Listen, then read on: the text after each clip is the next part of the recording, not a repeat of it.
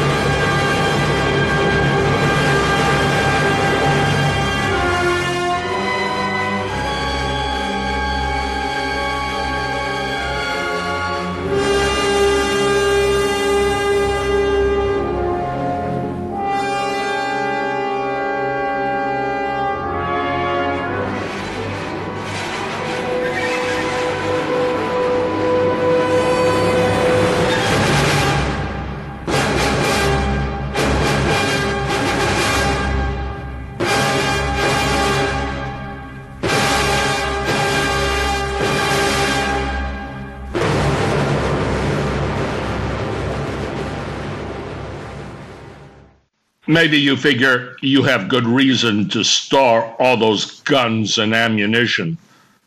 Well, I hate to disabuse you.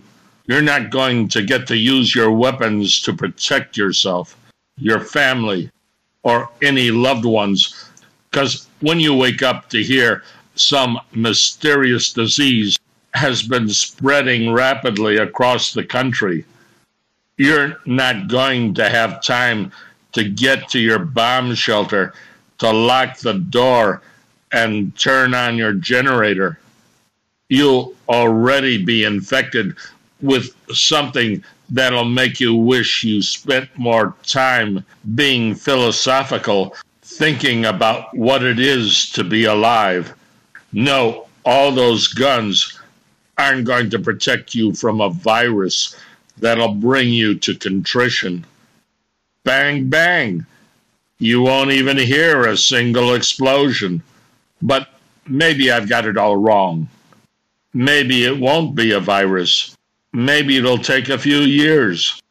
there's always issues related to the viability of the food supply. That's right, the importance of the interconnectivity of nature. Destroy enough of the living, and you upset the viability of keeping nature supplying you with food.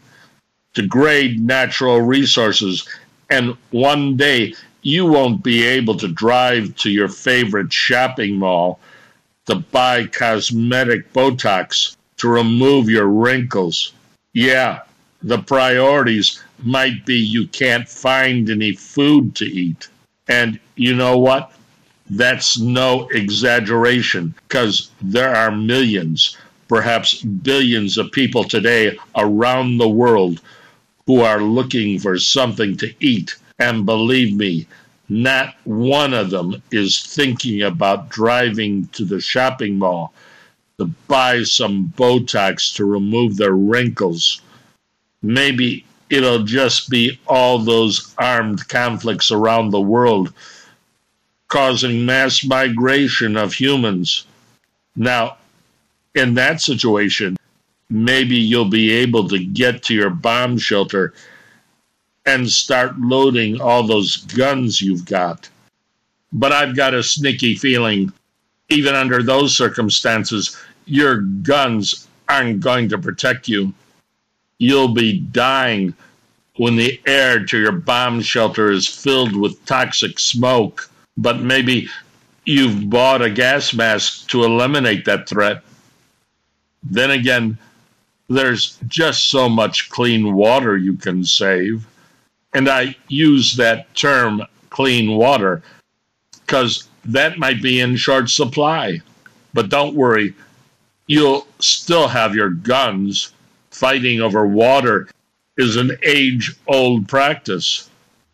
Yeah, you're protected under the Constitution, the right to have some guns, but there's nothing written in that document about allowing you to have clean water clean air, or safe food. No, there's nothing about that in the Constitution. Yeah, you think you're living the good life. Well, bang, bang, boom, boom, wake up. Let's see. Do I have to remind you people when plants can't be pollinated by something as small as honeybees? You'll be dead in a few years. Well, duh. Go out and buy yourself some napalm or Agent Orange. Defoliate your backyard so you can have a barbecue. Gee, why think small? Why not build that nuclear power plant next door to your beachfront property? Because you need electricity to turn on your TV set. Of course, if it melts down because of a tsunami, polluting the oceans for a hundred years, you can always move somewhere else. But you'll still have your constitutional right to bear arms. Yeah, you'll have all your rights when the leaking radiation starts burning your skin away. And let me remind you, people, about your confidence in your political system, allowing your voice to be heard, what you like to call democracy. I've tried as hard as I can avoiding talking about our upcoming 2020 presidential election. Since my show revolves around the future with Garner and his sex robot, Triple G, I revealed last week, Garner was teaching her how to be more connected to the natural world.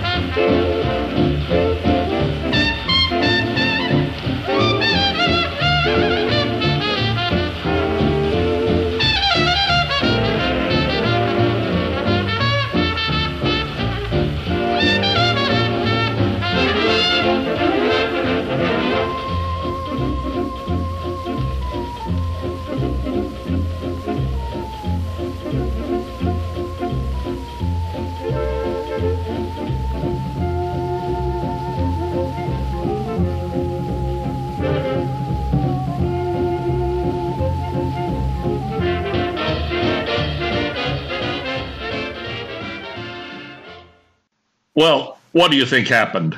Triple G became a card carrying member of the Environmentalist Party. Garner, you were right. The environmentalists loved what I was saying about the extinction rates of animals during the 20th century. I knew they'd like you, Triple G. What happened? They voted me to represent their delegation at the National Presidential Convention. Really? Yes, Garner. They said I had the best ideas for stopping consumerism. They were impressed with my ideas. Well, rightfully so, Triple G. Now, this means you could have a political career. You think so, Garner? Of course.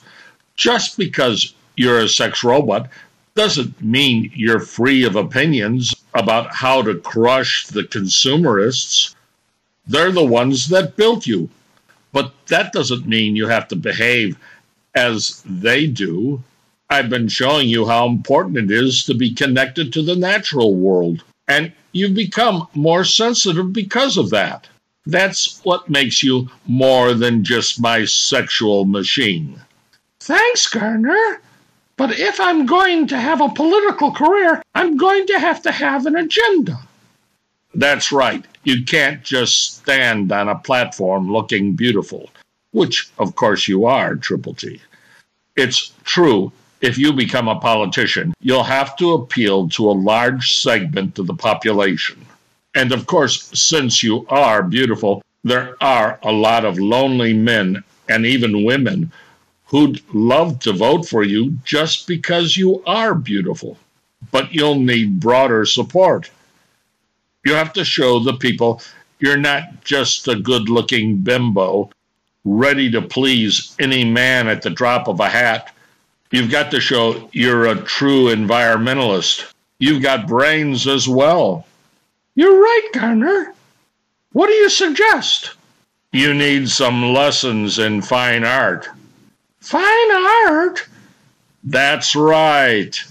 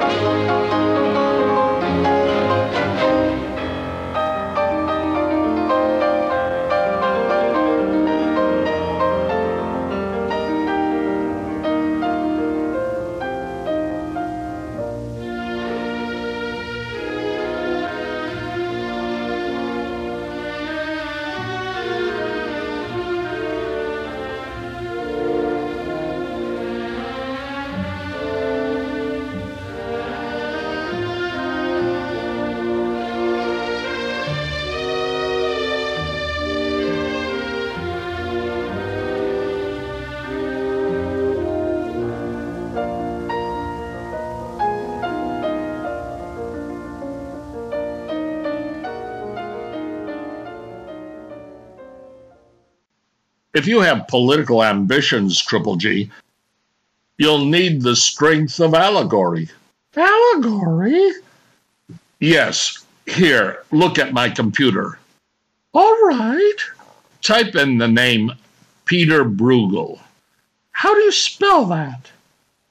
P I E T E R.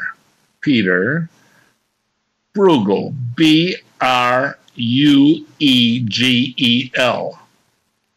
Yes, I I see that he was a famous Dutch painter in the 1500s. Good. Now type in Pieter Bruegel's painting, The Landscape of the Fall of Icarus. Give me a minute. The computer is slow. The Fall of Icarus. Yes, yes, the landscape of the Fall of Icarus. I think I see it, Garner. It's a painting. That's right, Triple G. Enlarge it on the screen. Now, since you're a robot, you may not appreciate that it's beautiful. It's a classic masterpiece. But besides it being beautiful, it tells a story. What do you see? Well, it's a landscape, a strange landscape. In the foreground, there's a man plowing a field with a horse. Yes, he's well dressed for plowing a field. You might say he symbolizes someone.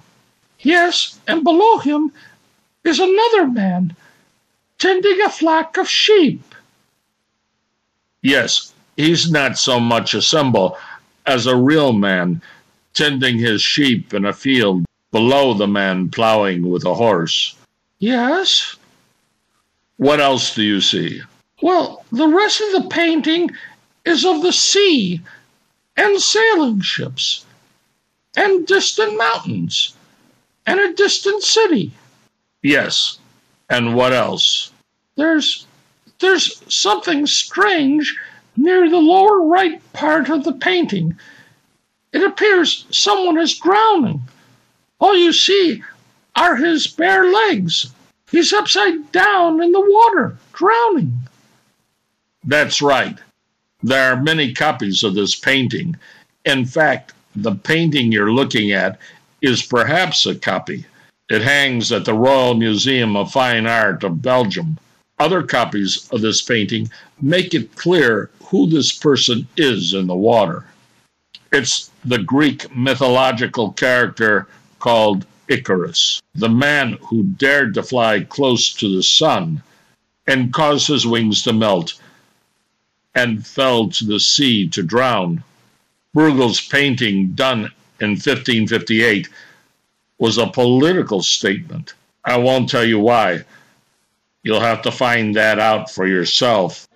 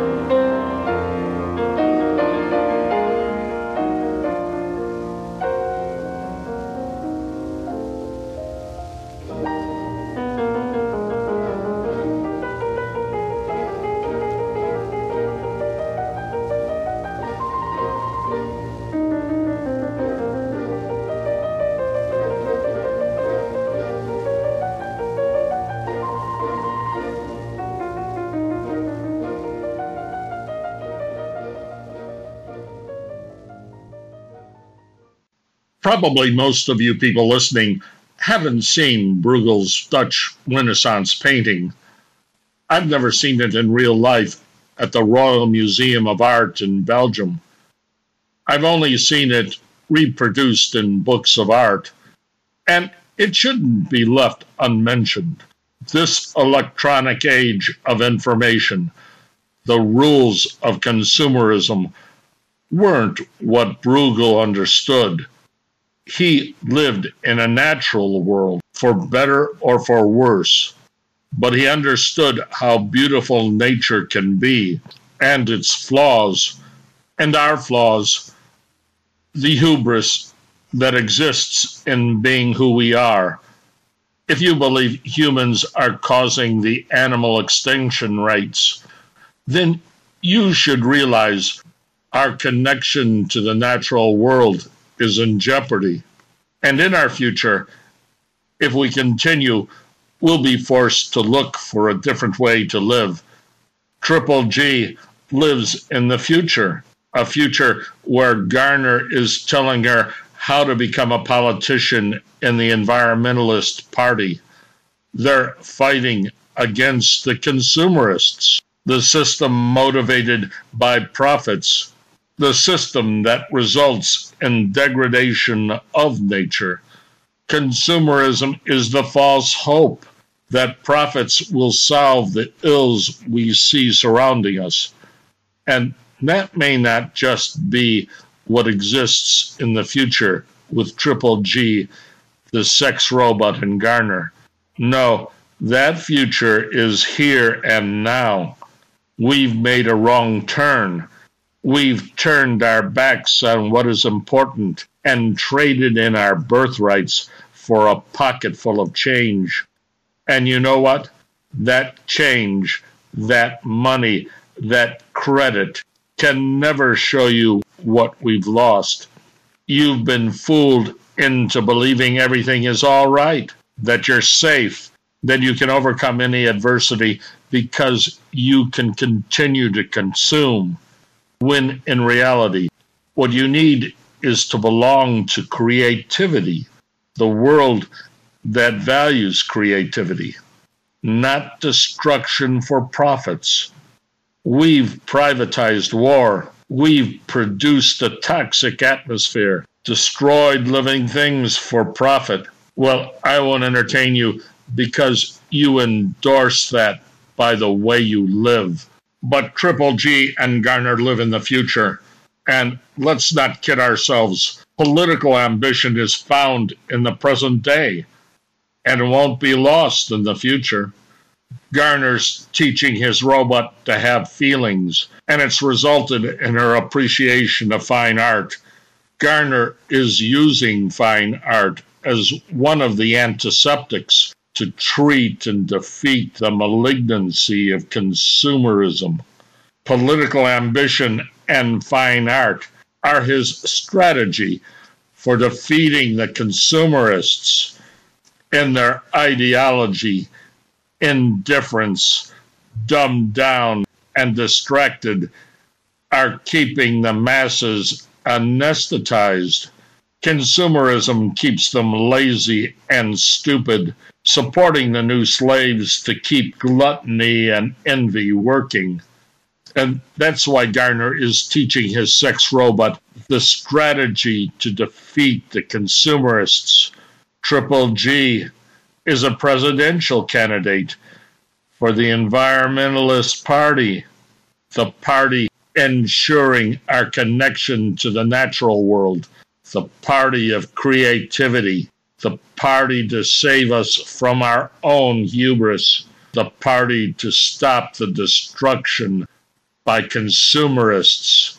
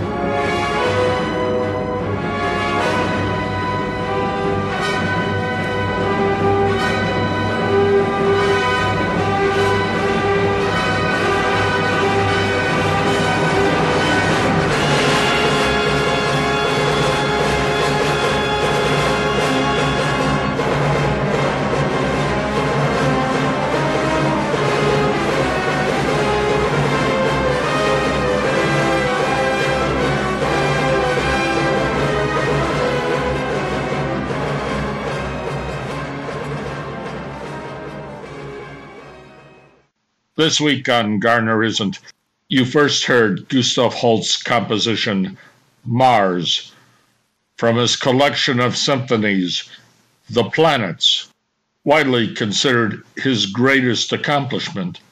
Born in England in 1874, he devoted much of his life teaching music in private schools. During the 20s and 30s, he was in demand, accepting positions in lecturing and conducting at the University of Michigan and Harvard. Holst died at the age of 59 in 1934 to be one of England's greatest composers. The second piece was Tommy Dorsey's big band, Song of India, 1937. It was reported some of Tommy Dorsey's material was destroyed in the 2008 Universal Studio fire in Los Angeles.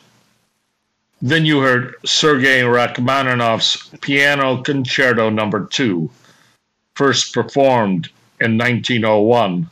He eventually became an American citizen, escaping Russia during the 1917 revolution, relocating in various parts of Europe, and finally to the States, dying in 1943 in Los Angeles. And then you heard a repeat of the piano concerto. And finally, again, Gustav Holst, Mars. Stampede written and performed by Edward Garner in Morro Bay and Paso Robles, California.